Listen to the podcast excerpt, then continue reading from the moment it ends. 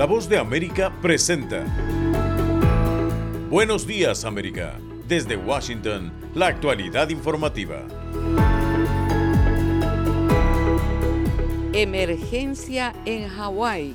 Un feroz incendio se convierte en la peor tragedia en Estados Unidos y deja cerca de un centenar de muertos y enormes pérdidas materiales.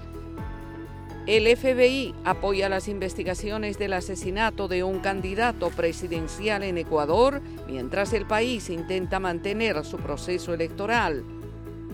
Y en Argentina se produce un fuerte sacudón político con el triunfo en las elecciones primarias de un candidato que cambia la estructura tradicional. Hoy es lunes 14 de agosto de 2023. Soy Yoconda Tapia y junto a Héctor Contreras les damos la más cordial bienvenida. Aquí comienza nuestra emisión de Buenos Días, América.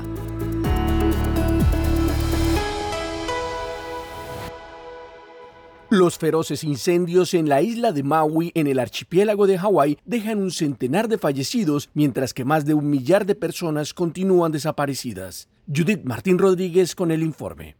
Los afectados por el peor incendio en cuanto a pérdidas humanas en el último siglo en Estados Unidos lamentan no tener nada mientras caminan por calles desérticas cubiertas de ceniza y vehículos calcinados. Las casas han desaparecido. La que fuera una isla paradisíaca, un atractivo mundial para el turismo y el hogar para más de 164.000 residentes que vivían entre la costa pacífica y vegetación frondosa, es hoy un lugar golpeado por la tragedia luego de que las llamas dejaron un manto gris en la isla. Con un centenar de fallecidos y más de mil personas desaparecidas, el gobernador del estado de Hawái, Josh Green, advirtió que estas cifras no serán las definitivas. Reconstruiremos, las familias se unirán, pero hay muchas pérdidas aquí y creo que veremos números significativamente más altos en los próximos días a medida que nuestros profesionales hacen su trabajo. Impactantes imágenes del antes y el después dejan constancia de la virulencia de las llamas y las críticas señalan que las autoridades locales no advirtieron del potencial peligro. Luego de estos cuestionamientos, el gobernador del archipiélago prometió investigar la respuesta a los incendios, haciendo especial énfasis en los sistemas de notificación de emergencia. Testigos y afectados por la tragedia aseguraron que recibieron poca advertencia y describieron su terror cuando el incendio destruyó la ciudad a su alrededor en lo que parecieron minutos. Otros optaron por lanzarse al Pacífico para escapar. Además, las sirenas localizadas alrededor de la isla y cuya misión es advertir sobre desastres naturales inminentes nunca sonaron, mientras que los cortes de energía obstaculizaron otras formas de alerta. Judith Martín Rodríguez, Voz de América. Somos la Voz de América desde Washington, D.C.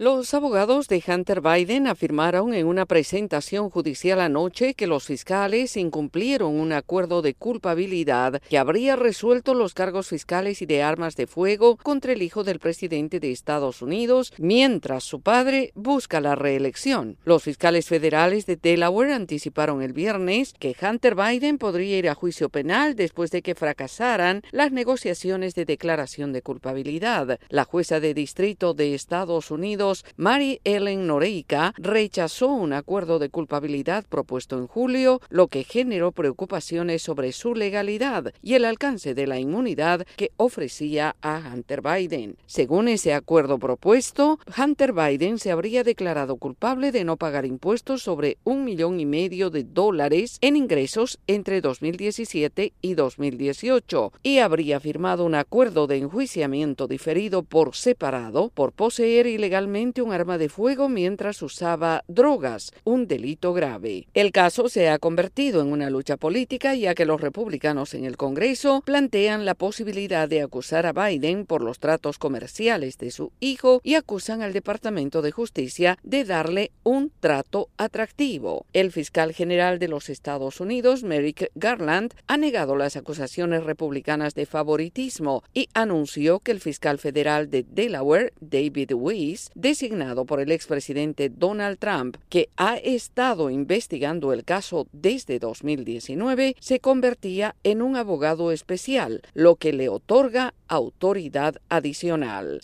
En otra información, como un trámite normal catalogaron algunos especialistas la primera audiencia del caso en el que el expresidente Donald Trump es acusado de conspiración electoral, una diligencia que se realizó en Washington, D.C., presidida por la jueza federal de distrito Tanya Shutkan, quien escuchó argumentos sobre cómo estructurar una orden de protección para las pruebas entregadas por los fiscales, un paso común en este tipo de casos penales. Sin embargo, la magistrada también abordó la combinación sin precedentes de preocupaciones legales entre las que destacan los límites y la cantidad de información que el exmandatario republicano y su equipo legal pueden revelar públicamente considerando que una posible fuga de información sería nociva para el proceso. Por su parte, los fiscales escribieron en su moción si el acusado comenzara a emitir publicaciones utilizando detalles o, por ejemplo, transcripciones del gran jurado, podría tener un efecto escalofriante dañino en los testigos o afectar negativamente la justa administración de justicia en este caso. En esa línea, la jueza Chutkan advirtió que cuanto más declaraciones innecesarias sobre el caso haga alguien, mayor será la urgencia de llevar el proceso más rápidamente a juicio para evitar la intimidación de testigos o la contaminación del jurado.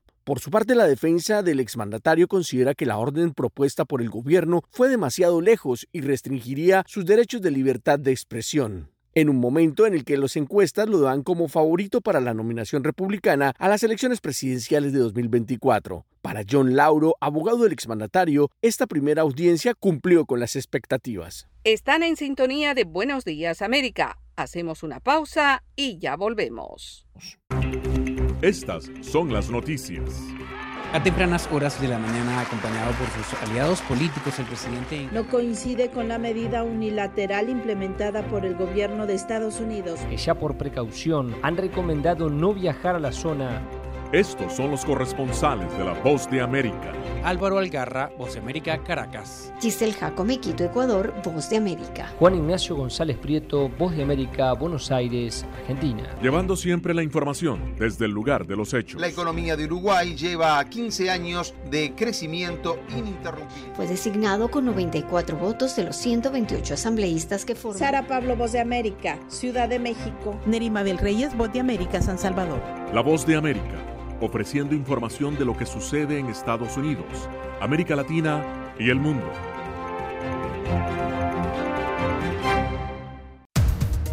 Los acontecimientos de Estados Unidos, América Latina y el mundo en 30 minutos. Con corresponsales en varios puntos del país. El Mundo al Día se emite desde nuestros estudios en Washington a través de nuestras afiliadas en la región latinoamericana con la información balanceada de lo que sucede en Estados Unidos y el mundo. ¿Qué tal amigos? Les saluda Henry Llanos para invitarlos a escuchar Deportivo Internacional. De lunes a viernes, el resultado y las noticias de los eventos deportivos internacionales en un solo lugar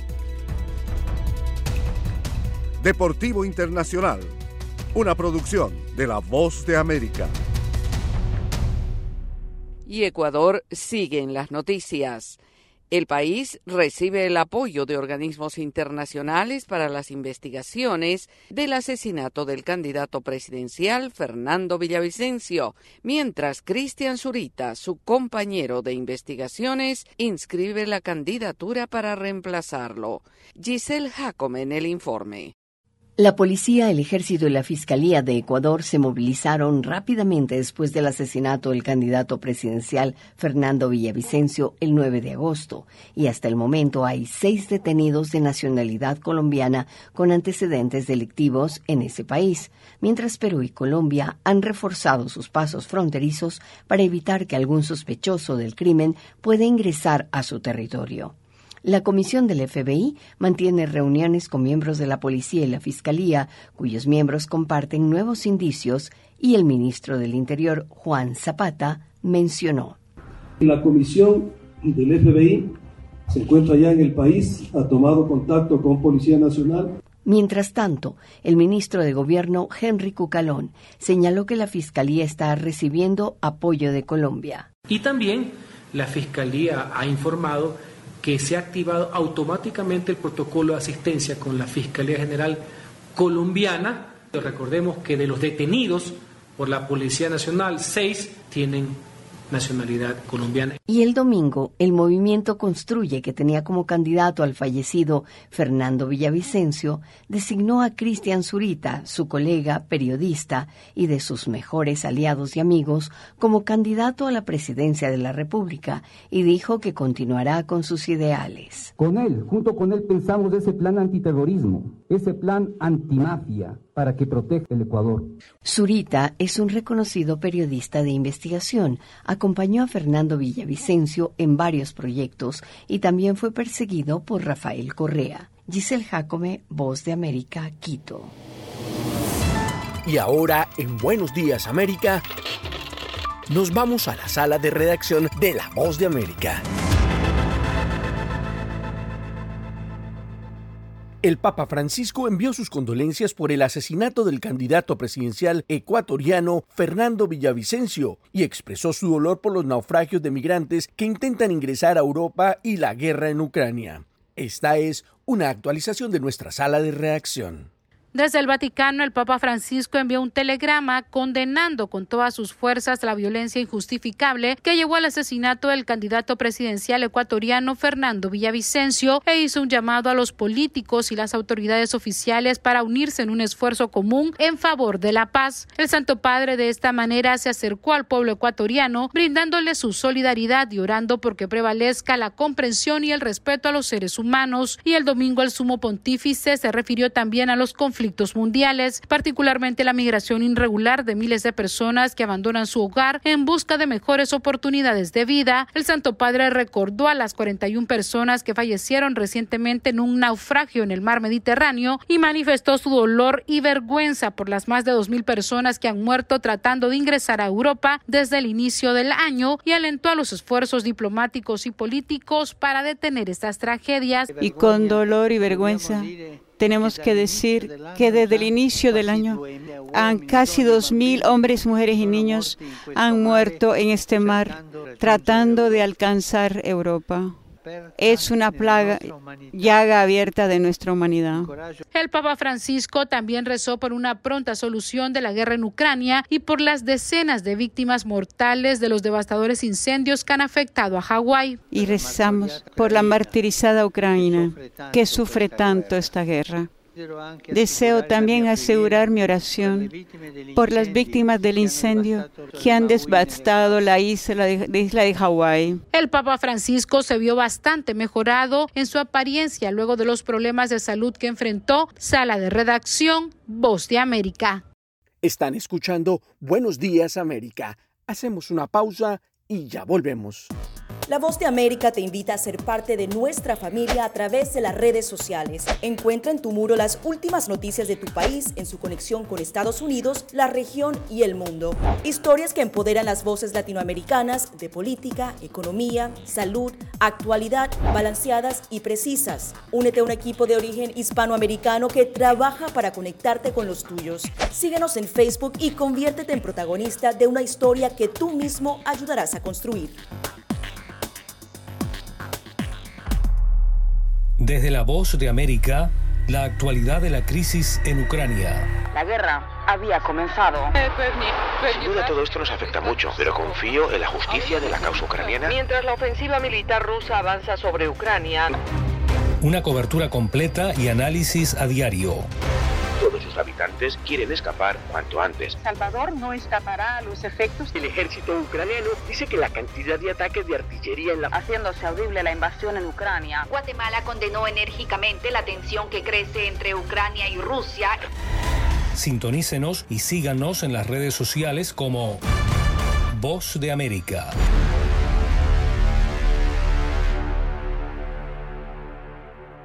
Y seguimos nuestro recorrido informativo en América Latina.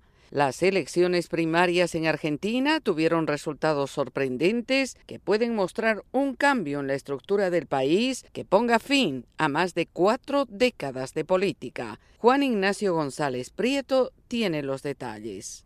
En una reñida y sorpresiva elección para elegir los candidatos para las presidenciales de octubre, el economista Javier Milei, líder del movimiento liberal, una nueva agrupación que reúne el voto de derecha, independientes, jóvenes y antipolítica y sistema, ganó las internas en 17 de las 24 provincias argentinas, siendo el candidato más votado con más del 30%, generando un cimbronazo en el mundo de la política y anticipando una transformación radical del escenario electoral rumbo a las elecciones presidenciales de octubre. Milei prometió Por lo tanto, si ellos no quieren cambiar, vamos a sacarlo definitivamente. ¡Viva la libertad,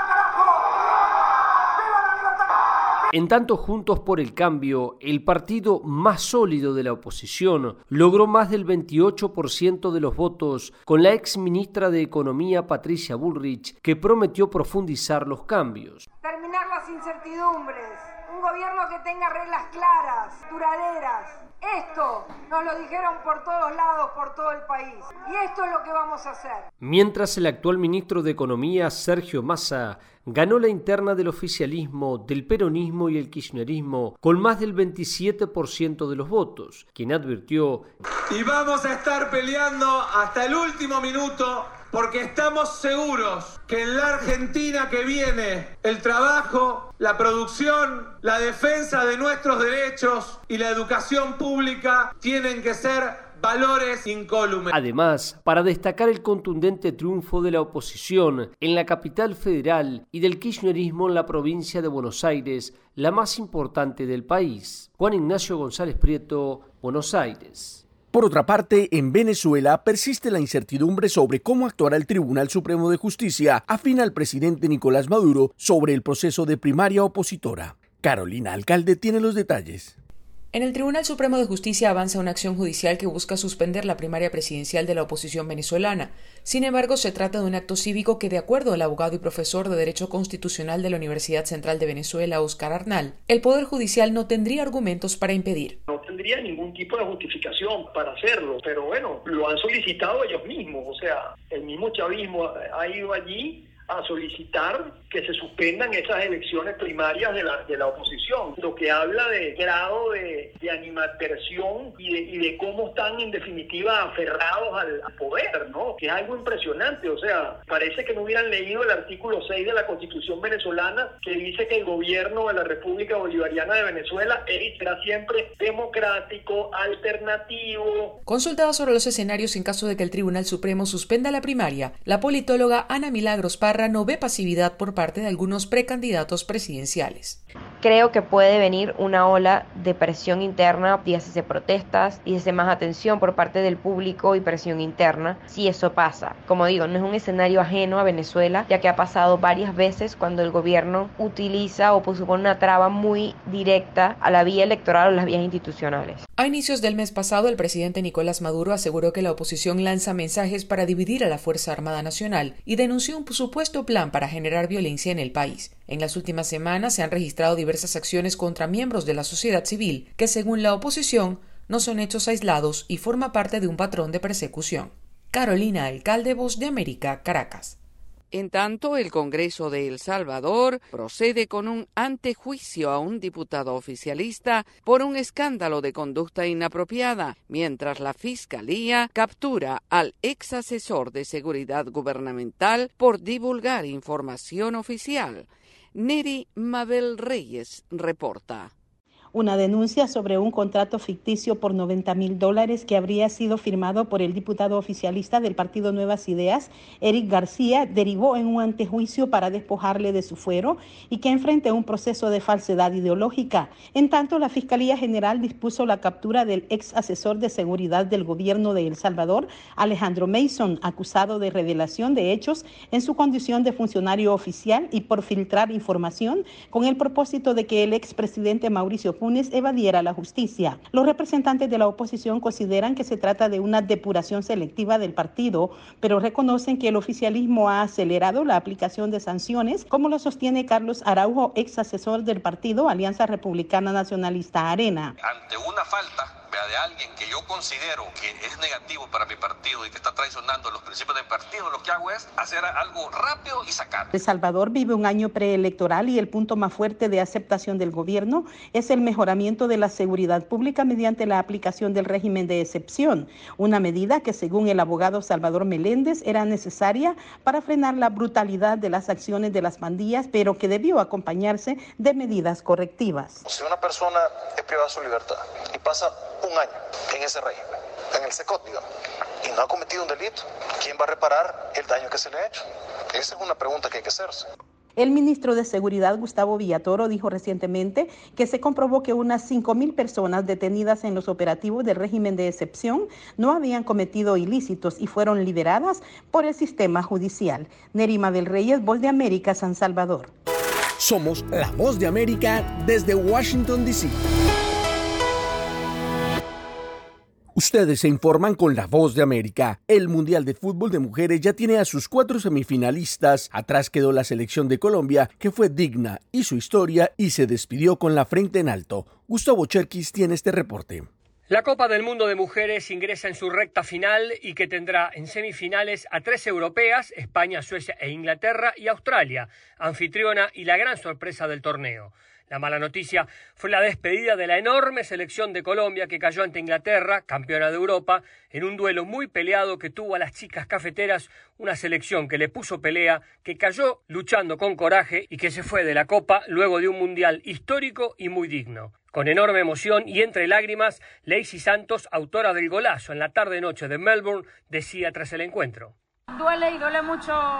Creo que pasarán los días y nos llevaremos la historia que hemos hecho también. Colombia ha hecho un muy buen torneo, ha mostrado buen carácter, buen fútbol.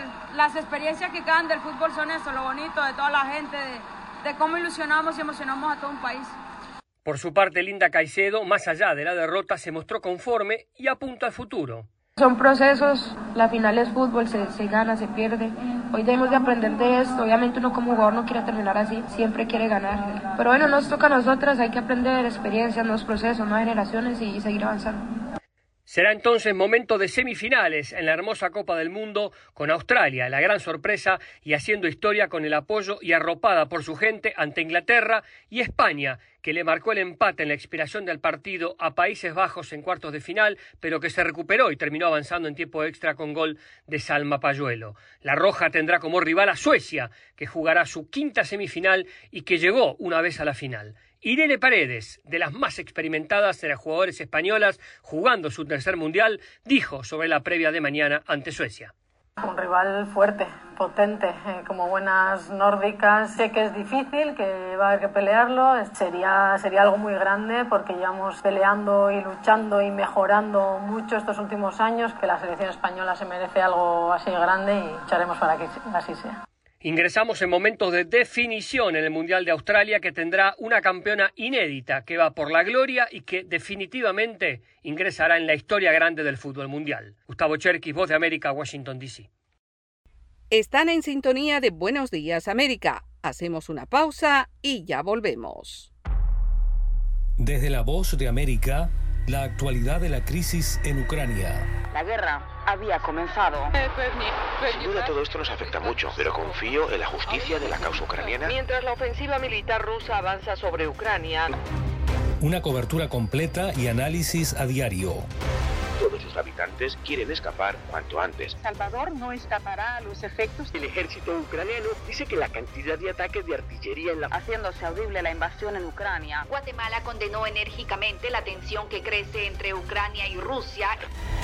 Sintonícenos y síganos en las redes sociales como Voz de América.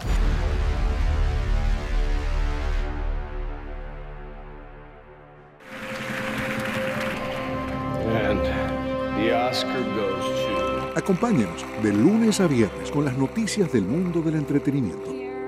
Lo mejor del cine. So, Skrulls are the bad guys. Los estrenos de Hollywood. I've never seen anything like this. Who am I? She's the last of her kind. So I'm 300 years old. A leader, you are. You have the most advanced weapon ever. Lo mejor en música. Las noticias del espectáculo. Lady Gaga declaró al diario The New York Times que el actor Alex Bowen dijo el miércoles que se inscribirá en un curso de lunes a viernes. El mundo del entretenimiento llega a ustedes desde los estudios de La Voz de América en Washington. Momento deportivo en La Voz de América. Les informa Henry Llanos. Félix Hernández caminó este fin de semana desde el bullpen mientras resonaba la canción The Man de All Black por altavoces del estadio. El venezolano subió al montículo, hizo contacto con la goma, extendió los brazos y gritó, esta es mi casa. Por una noche más, Hernández volvió a ser el rey Félix en el T-Mobile Park. Esto no es fácil para mí, lanzar y estar en este montículo es más fácil que esto, comentó Hernández, quien debió hacer varias pausas por la emoción durante su discurso en la ceremonia del sábado en la que ingresó al Salón de la Fama de los Marineros de Seattle. Hernández es el undécimo pelotero homenajeado así por la franquicia, pero pocos miembros del salón están conectados tan profundamente con el equipo y la franquicia. El Rey pasó su carrera completa de 15 años con los marineros, cumplió con 418 aperturas en las que recetó 2.524 ponches y consiguió el único juego perfecto en la historia del equipo. Y la tenista estadounidense Jessica Pegula aplastó por 6-1, 6-0 a Lyudmila Samsonova el domingo para ganar el Abierto de Montreal, con lo que levantó el tercer trofeo de su carrera. Estamos de gira para ganar torneos y ganar títulos cada semana, pero el tenis puede ser muy difícil y a veces pierdes demasiado, indicó Pegula, la estadounidense de 29 años y cuarta sembrada del torneo.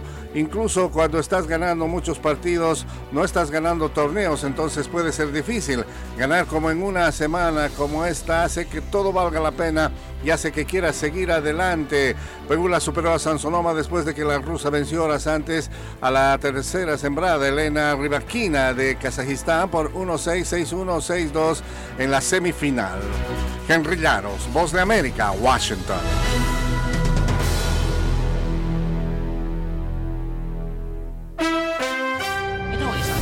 Netflix estrenó la aventura de espionaje Heart of Stone con Gal Gadot y Jamie Dornan.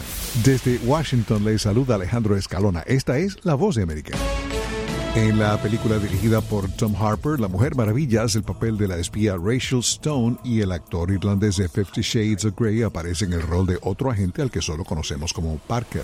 Al igual que Dead Reckoning Parte 1, Heart of Stone está producida por Skydance, pero las escenas de acción de Tom Cruise son más reales. Nos pareció que aparte de Gal Gadot no hay mucho que ver en Heart of Stone. Netflix tiene mejores películas. Breaking Bad es una de esas series que no es para toda la familia, pero que vale la pena volver a ver. Vamos de nuevo por la segunda temporada, episodio 7, negro y azul, en el que Danny Trejo hace el papel de Tortuga.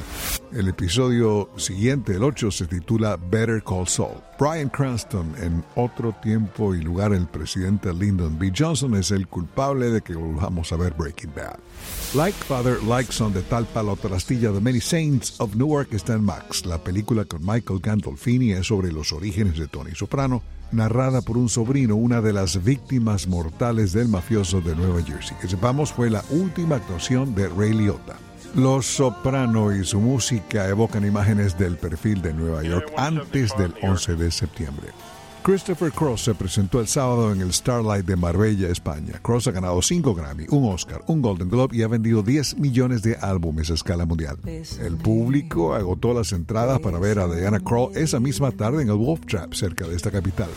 La entrega de los premios Emmy tendrá lugar el lunes 15 de enero. Iba a ser en septiembre, pero fue postergada debido a las huelgas en Hollywood. La 75 entrega de los galardones a lo mejor de la televisión estadounidense será transmitida desde Los Ángeles a pocos días del Globo de Oro y los Critics' Choice Awards. Jeff Bezos adquirió una propiedad en una exclusiva isla de Miami conocida como Billionaire Bunker, donde será vecino de celebridades como Tom Brady e Ivanka Trump. Bezos pagó 68 millones de dólares por la residencia frente al mar de tres dormitorios. En 2021, el fundador de Amazon renunció como director ejecutivo de la empresa para dedicarle más tiempo a la filantropía y otros temas. Este segmento llega a ustedes por vozdeamerica.com, radio entretenimiento. Ahí estamos, será hasta mañana. Y así llegamos al final de Buenos Días América. Soy Yoconda Tapia y les agradezco el privilegio de la sintonía. Soy Héctor Contreras y les invito a conectarse con nuestra página web vozdeamerica.com o seguirnos en Twitter en arroba Voz de América. Hasta nuestra próxima emisión.